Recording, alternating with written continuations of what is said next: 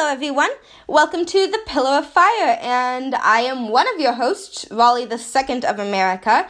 And today we will be going over Romans chapter 9. Um, Tanner and I disagree in our interpretation on this particular chapter, so we wanted to each be able to do an, our own episode and present and explain our own view on this chapter to everyone.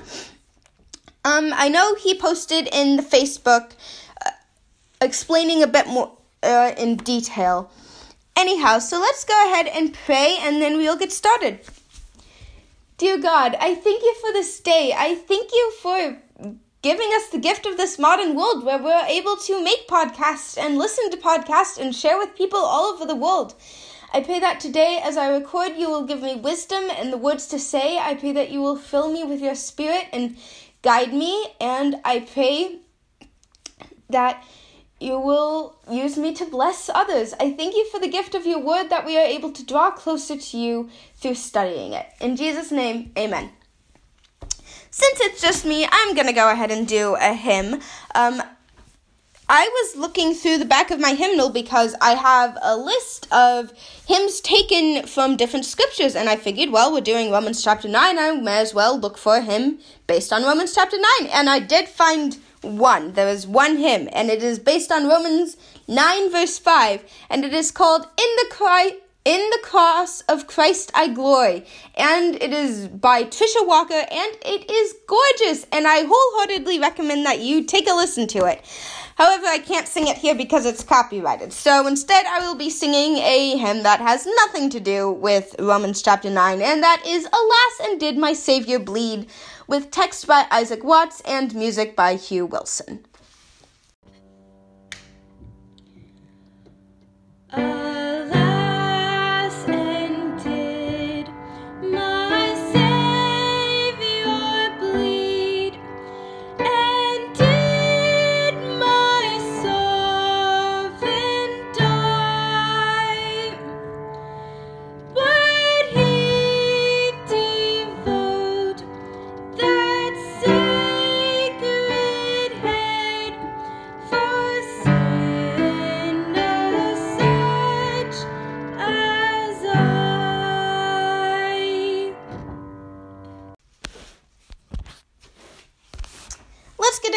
scripture. Today we will be reading Romans chapter 9. Since it's just me, I'll go ahead and read through the whole chapter, all 33 verses of it, and then go back and talk about it. Uh, so this is Romans chapter 9 from the Complete Jewish Bible translated by David H. Stern. I am speaking the truth. As one who belongs to the Messiah, I do not lie and also bearing witness is my conscience, governed by the Ruach HaKodesh. My grief is so great, the pain in my heart so constant, that I could wish myself actually under God's curse and separated from the Messiah, if it would help my brothers, my own flesh and blood, the people of Israel. They were made God's children. The Shekinah has been with them. The covenants are theirs. Likewise, the giving of the Torah, the temple service, and the promises, the patriarchs are theirs, and from them, as far as his physical descent is concerned, came the Messiah, who is over all. Praised be Adonai forever. Amen. But the present condition of Israel does not mean that the word of God has failed. For not everyone from Israel is truly part of Israel. Indeed, not all the descendants are seed of Abraham. Rather, what is to be called your seed will be Yitzchak. In other words, it is not the physical children who are children of God, but the children the promise refers to who are considered seed. For this is what the promise said At the time set, I will come, and Sarah will have a son. And even more to the point is the case of Rivka, for both her children were conceived in a single act with Yitzchak, her father, and before they were born, before they had done anything at all, either good or bad, so that God's plan might remain a matter of his sovereign choice, not dependent on what they did, but on God, who does his calling. It was said to her, The older will serve the younger. This accords with where it is written, Yaakov I have loved, but Esau I hated. So are we to say it is unjust for God to do this? Heaven forbid! For to Moshe he says, I will have mercy on whom I will have mercy, and I will pity whom I will pity. Thus, it doesn't depend on human desires or efforts, but on God, who has mercy. For the Tanakh says to Pharaoh, It is for this very reason that I raised you up, so that in connection with you I might demonstrate my power, so that my name might be known throughout the world. So then, he has mercy on whom he wants, and he hardens whom he wants. But you will say to me, Then why does he still find fault with us? After all, who resists his will? Who are you, a mere human being, to talk back to God? What will what is formed say to him who formed it? Why did you make me this way? Or has the potter no right to make from a given lump of clay this pot for honorable use and that one for dishonorable? Now, what if God, even though he was quite willing to demonstrate his anger and make known his power, patiently put up with people who deserved punishment and were ripe for destruction? What if he did this in order to make known the riches of his glory to those who were the objects of his mercy, whom he prepared in advance for glory? That is, to us, whom he called not only from among the Jews, but also from among the Gentiles. As indeed he says in Hosea, Those who are not my people I will call my people who who is not loved, I will call loved. And in the very place where they were told, You are not my people, there they will be called sons of the living God. But Yeshayahu, referring to Israel, cries out, Even if the number of people in Israel is as large as the number of grains of sand by the sea, only a remnant will be saved. For Adonai will fulfill his word on the earth with certainty and without delay. Also, as Yeshayahu said earlier, if Adonai Tzva'ot had not left us a seed, we would have become like Sodom. We would have resembled Amor. So, what are we to say? This that Gentiles, even though they were not striving for righteousness, have obtained righteousness, but it is a righteousness grounded in trusting. However, Israel, even though they kept pursuing a Torah that offers righteousness, did not reach what the Torah offers. Why? Because they did not pursue righteousness as being grounded in trusting, but as if it were grounded in doing legalistic works. They stumbled over the stone that makes people stumble. As the Tanakh puts it, Look, I am laying in Zion a stone that will make people stumble, a rock that will trip them up. But he who rests his trust on it will not be humiliated. So that's the end of the chapter. Um, firstly, I want to go through and talk about all the references to previous scripture and a couple of Hebrew words, because in this Bible they like to use Hebrew names for people instead of English names. Um, the first thing is the Ruach HaKodesh, the Holy Spirit. Uh, later is mentioned the Shekinah, Shekinah glory, the presence of God that dwelled in the innermost parts of the temple. And we have Abraham, Abraham, Yitzchak, Isaac, uh, Rivka, Rachel, and Esau is just Esau, Moshe, Moses, and I think that's all the Hebrew names. And this chapter also references a lot of Old Testament scripture. Um, at the very beginning, in verse 7, uh, it references uh, Genesis 21 12 when uh, God is talking to Abraham and he says Isaac will be his child and that through his seed all the earth will be blessed, which of course is referring to Jesus. Of course, Isaac was the father of Jacob and Esau, who were twins. Um, and then the, we have this verse that says, I will have mercy on whom I will have mercy. I will pity whom I pity. That comes from Exodus 33 19. Uh, later, it's later God's talking to Pharaoh, and that comes from Exodus 19:16. So uh, that reference is in verse 17. And then we say, a, Will what is formed say to him who formed it, Why did you make me this way? That comes from Isaiah 29, verse 16, and Isaiah 45, 9. Um, then we have passage in Hosea, those who will not my people I will call my people. That's Hosea 2:25 and Hosea 2:1. We have uh, even if the number of people is as large as the number of grains of sand by the sea, only a remnant will be saved from Isaiah 10 22 to 23. We have, if Adonai Tzva'ot had not left us a seed, we would have become like Sodom. That comes from Isaiah 1 9. And Then we have the stone that makes people stumble, and that comes from Isaiah 8:14. Shwoo! A lot of references in this chapter.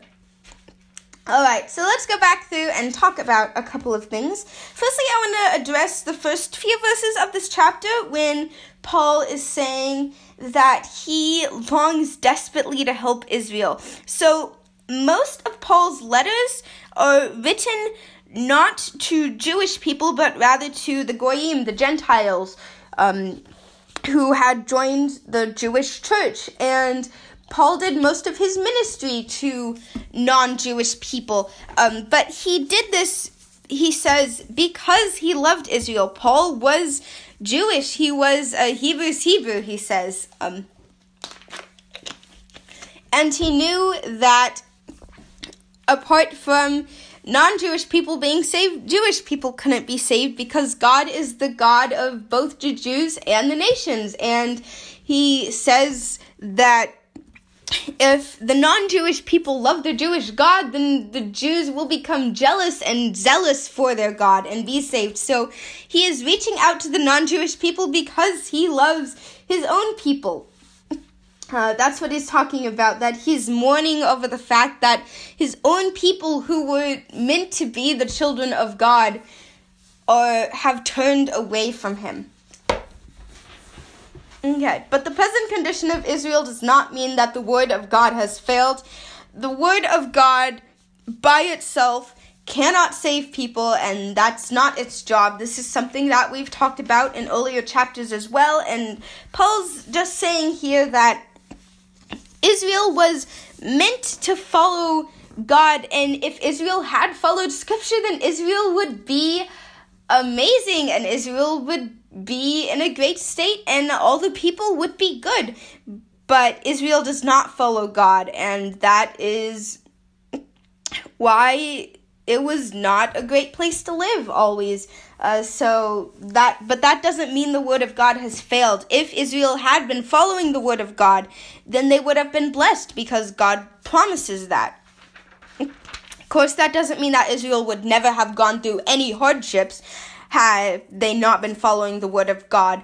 But overall, God would have blessed them and helped them prosper. And we see that in the times where they are following God, God does make Israel prosper. All right, so let's get into predestination versus free will, which is the thing that Tanner and I uh, disagree on. So, since I am doing the first Romans 9 episode, I'm going to go ahead and kind of loosely define both of these terms so, within the church, there is a debate over predestination versus free will, which is essentially a debate on how we are saved. if you haven't really heard of this, you might think that sounds kind of silly because it's like, well, it's pretty obvious how you're saved. You call on the name of the Lord Jesus, you believe Him, and then you're saved. That's how it works, right? Well, there are a lot of intricacies to that that we see throughout Scripture, and um, Scripture does not go through and explain step by step all of the spiritual ramifications of what exactly happens in salvation, and here's the list of everything that goes on, which means that a lot of these verses are interpreted by righteous Christians in different ways. Um, just because we are interpreting scripture in def- different ways, this does not mean that there's more than one truth. We all come back to the Bible and we all trust scripture as our foundational truth. There is only one truth. It just means that we well it just means we interpret it different ways and sometimes we and some of us think the bible means one thing and some of us think the bible means another thing but we are all still trusting in this scripture as our foundational truth. We are not supporting any idea of multiple truths. Um so what is predestination versus free will uh, predestination is essentially the view that you have no choice in your own salvation, that before the foundation of the world, God looked through all of humanity and picked the people that are going to be saved that he would call, and he chose the people that would accept that call and he called those people and those people are saved and the people he did not choose will not be saved um, the free will side uh, which is kind of an odd name for it but the free will side essentially says know that you can choose your own salvation. You choose salvation of your own free will. Uh, that doesn't mean that you earned your salvation, it just means that you accept it, and anyone can accept or reject salvation. God does not choose certain people who will accept salvation and choose other people that will reject salvation. Now, I don't think that those who believe in predestination um, say that you have absolutely no free will at all. I think that would be a pretty hard position to take because the Bible does make it pretty clear that we choose to sin uh, for once. So if we choose to sin, that is out of our own free will. And if you just look around in daily life and you look at yourself, it's pretty clear that you decide things for yourself, so you have free will in that. Um, so, I don't think that those who believe in predestination say that you have absolutely no free will at all and you are a puppet on a string. Um, but we just call the two sides predestination and free will because the free will side focuses on free will in regards to choosing salvation. So, um, my view is really that free will and predestination are somewhat compatible. Um, I don't like to use the word predestination because I think it falls more to the quote predestination side of the debate. But predestination is really based on foreknowledge, which is just the idea that God knows everything. So he will know, he knows what you are going to choose out of your own free will before you choose it. And to us as humans, that doesn't really make sense. If I haven't chosen it yet and I'm going to f- choose it out of my own free will, how can God know what I will choose? And so it makes sense. Predestination makes sense if it fits with God's foreknowledge because we say, well, God chose what you will choose, and that's how He knows it. That makes sense. And other verses in Romans, verses in Romans in this chapter, uh, like the clay pot verse, where it says that it's just if God chooses to bless some people and curse others and show mercy to some people and not show mercy to others. That's just. Um, and some translations also use the word predestined when talking about um, salvation. And throughout Scripture, God refers to calling his people and choosing those whom he will call. So, uh, predestination does make a lot of sense. But I would argue that free will and foreknowledge are compatible. And uh, furthermore, I would argue that predestination this view does not fit with God's character. Um, I have wrestled with this question in the past and I have prayed a lot about it. And when I first heard about predestination, it made a lot of sense to me for the reasons I listed before because I had wondered how can God know everything if it hasn't happened yet and we get to choose what will happen to us? We get to make our own choices. How does that make sense? But it still didn't sit with me because that doesn't fit with God's character. Um, I want to make one thing clear right off the bat. I, I have debated this with people in the past, and one person uh, straight up told me, You just believe in free will because you think it's fair and you think predestination is unfair.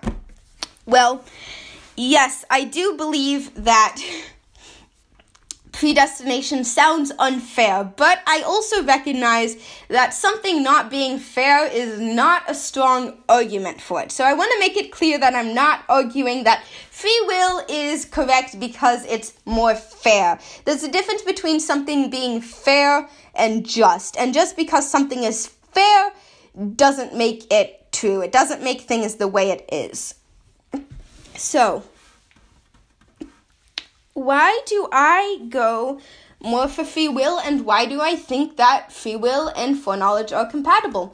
Uh, just to clarify, free will means that every single person has the choice of salvation. They can choose to accept salvation or they can choose to reject it. This does not mean that we earn our own salvation. We do no work to our own salvation.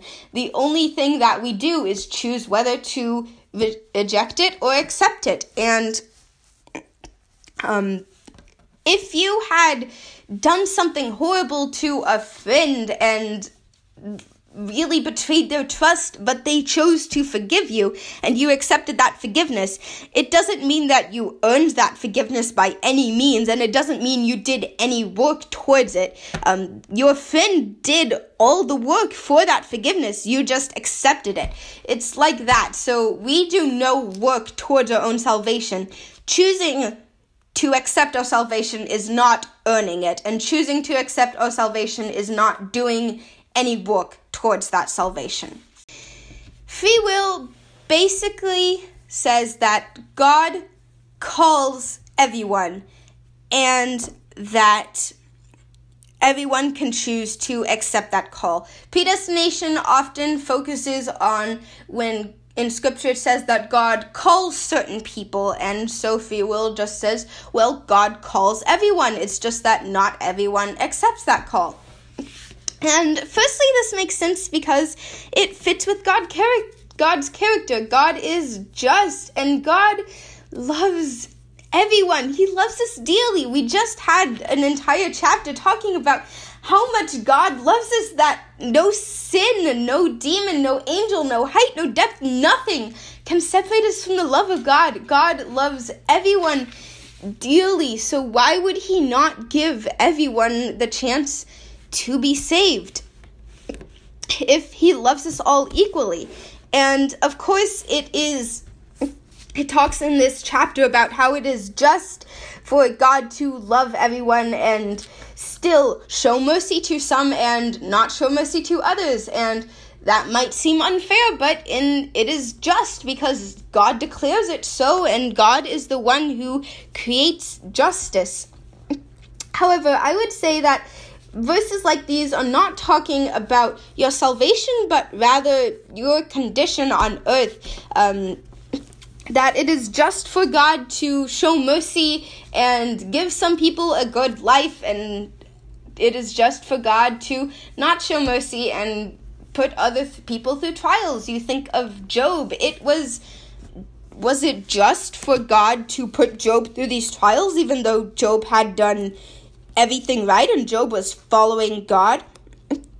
Well, of course it was, because firstly, Job was still a sinner, even though he was following after God's will, and secondly, because God declares what is just. So, yes, it is just for God to bless some people here on this earth and to pity and show mercy and to decide not to show mercy and to judge others here on this earth but I don't think that carries over to showing mercy as in offering salvation to only certain people because that is an eternal matter. It's not an earthly matter. It is forever and I don't believe that according with God's character he would choose to offer salvation only to some. So it doesn't fit with God's character to choose to offer some people salvation and choose to reject others entirely. In addition, this chapter talks about um, Israel being God's chosen people, and yet not all Jewish people are saved, and not all people who are not Jewish are not saved. So, if God did predestined people and he only called some people would it would he not call his chosen people Israel? And would they not all be saved? And would not all those outside of Israel not be saved? So that's the first reason why I tend to go with free will. And it's because God loves everyone. And the scripture says he wants everyone to be saved And so, if he wants everyone to be saved, would he not give that chance to everyone? Would he not call everyone's heart to him?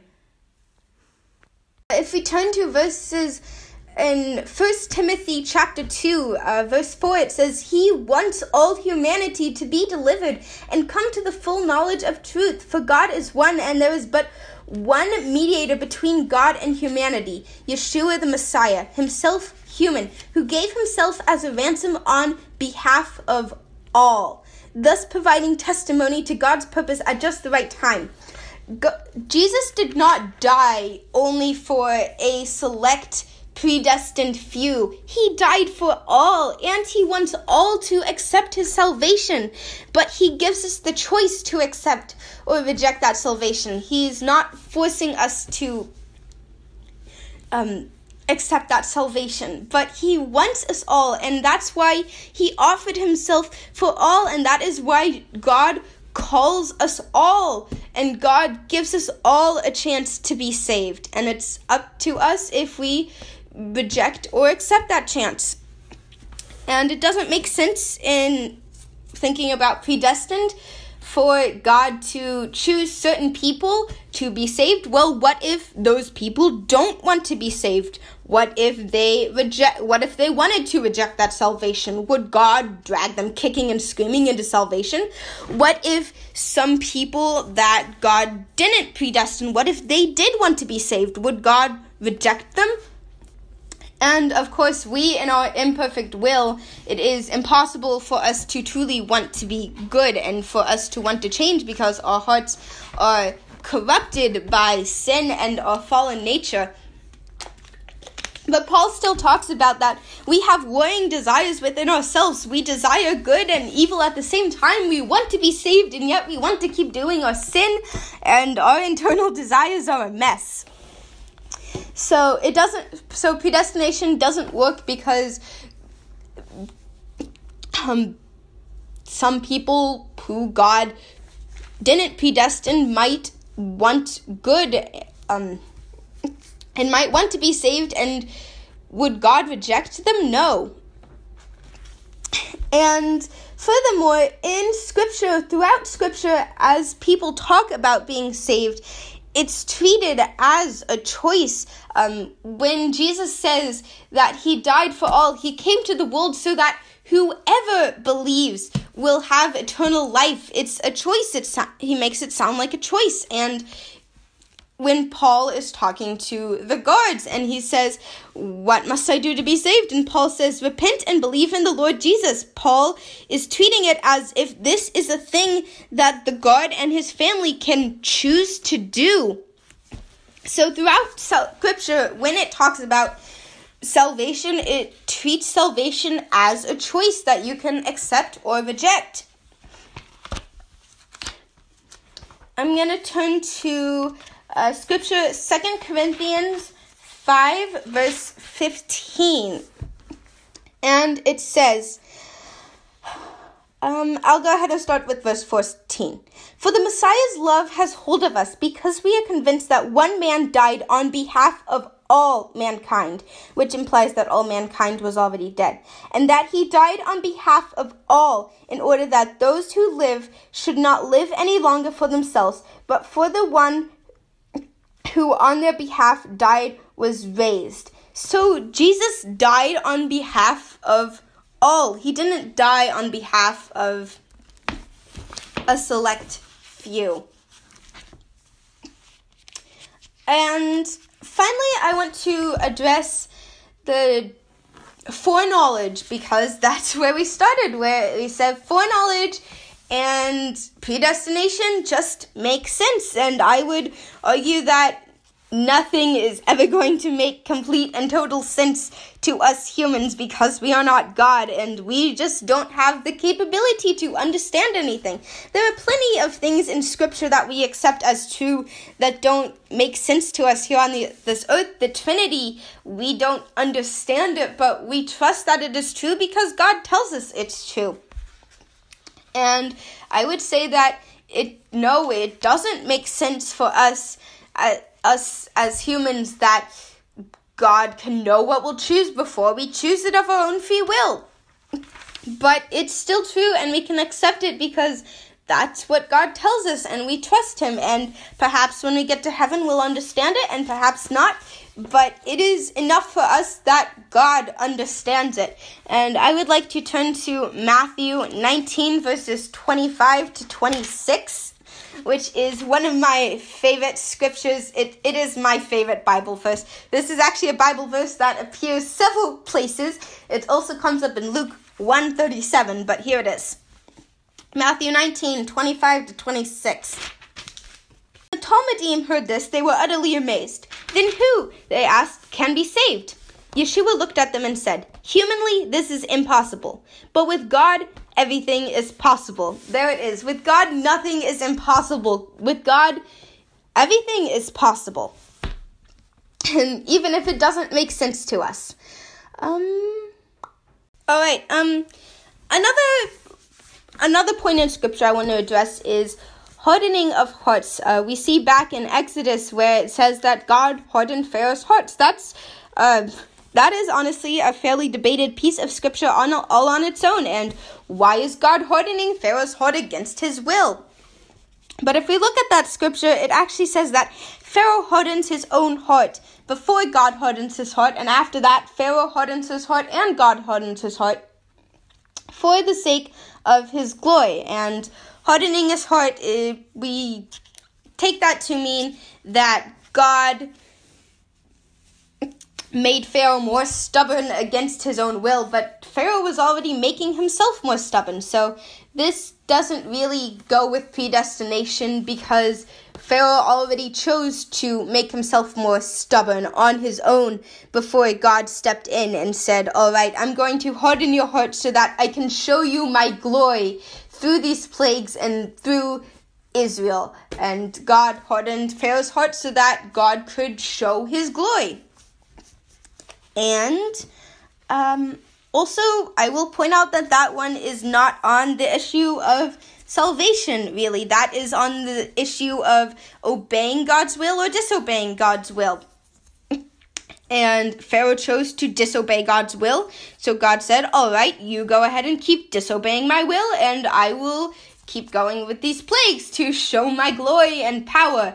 However, that Pharaoh still had the chance to be saved. After he let Israel go, Pharaoh could have chosen to continue that because in the end, Pharaoh did choose to let Israel go after God had shown the extent of his power and glory. Pharaoh chose to let Israel go, and he could have kept going with that. After seeing the glory of God, he could have chosen to trust God, and he could have asked Moses how to trust God, but he doesn't choose to do that. So that so even though God had hardened Pharaoh's heart, in the end Pharaoh still could have chosen to trust God and to turn away from his sin and turn to God, but he doesn't. He chooses to turn back to his sin in the end.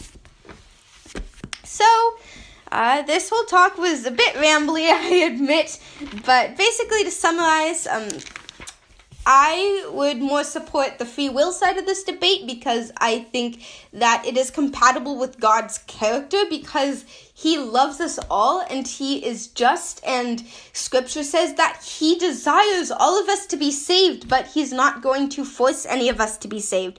So God died for all. He calls all of us and he gives all of us the opportunity to be saved and it's up to us to again accept that or reject it. And that is why it is important to pray for the salvation of others and to give others the steps to salvation and witness to them and minister them to them because they have to choose to be saved.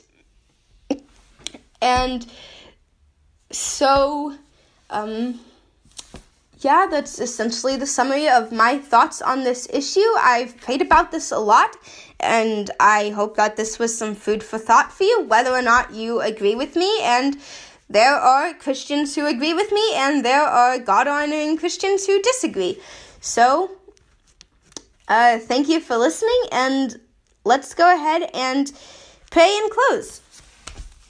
Dear God, I thank you for the gift of our salvation. I thank you that you love us so much that you were willing to come and die for us. I we will never be able to comprehend that love and that sacrifice fully, but we thank you for it. I pray that you will bless this podcast so that it can reach people. I pray that everyone who hear this, you will talk to their hearts through my words. And I thank you that I have the opportunity to record this. In Jesus' name, amen. Okay, um, we do have a meme today. You can find the meme on a website if you want to look at it. It is one that I made, and it says at the top we have picture of pastor, and past the pastor says, what would your church be like if every member were just like you? And then, of course, there's a bunch of me's going crazy. Um, this is based on a sermon I heard when I was a really little kid. Uh, my sister and I, we've never gone to kids' church. We've always stayed with our parents throughout all of church. And when I was, I don't know, like eight, maybe, um, uh, a pastor gave a sermon on generosity. And at the end he was talking about tithing and he said what would your church be like if every member gave and tithed like you? What would your church be like if every member were just like you? Think about that. And i sat there my little eight year old self and i thought to myself if every member in this church were just like me we would stop having sunday school and instead we would play hide and seek in the sanctuary because we have a huge sanctuary. Of course, now I'd be a bit more mature, I think, and I'd say that if every member of my church were just like me, we would sit attentively and listen to the pastor who was just like me, and so teaching us all stuff we already knew. I'm really getting into this idea of cloning myself and making a whole church out of people exactly like me. That would that would actually be fun. We would have awesome potlucks if we did that. Anyhow, so that's the meme. You can check it out at our website. And you can also check out stuff about the t shirt giveaway. You can find links to everywhere you can listen to our podcast. And if you want to send comments or questions, um, you can send them to our email. Our email is the pillar of fire pof at gmail.com. That's T H E P I L L A R O F F I R E P O F at gmail.com.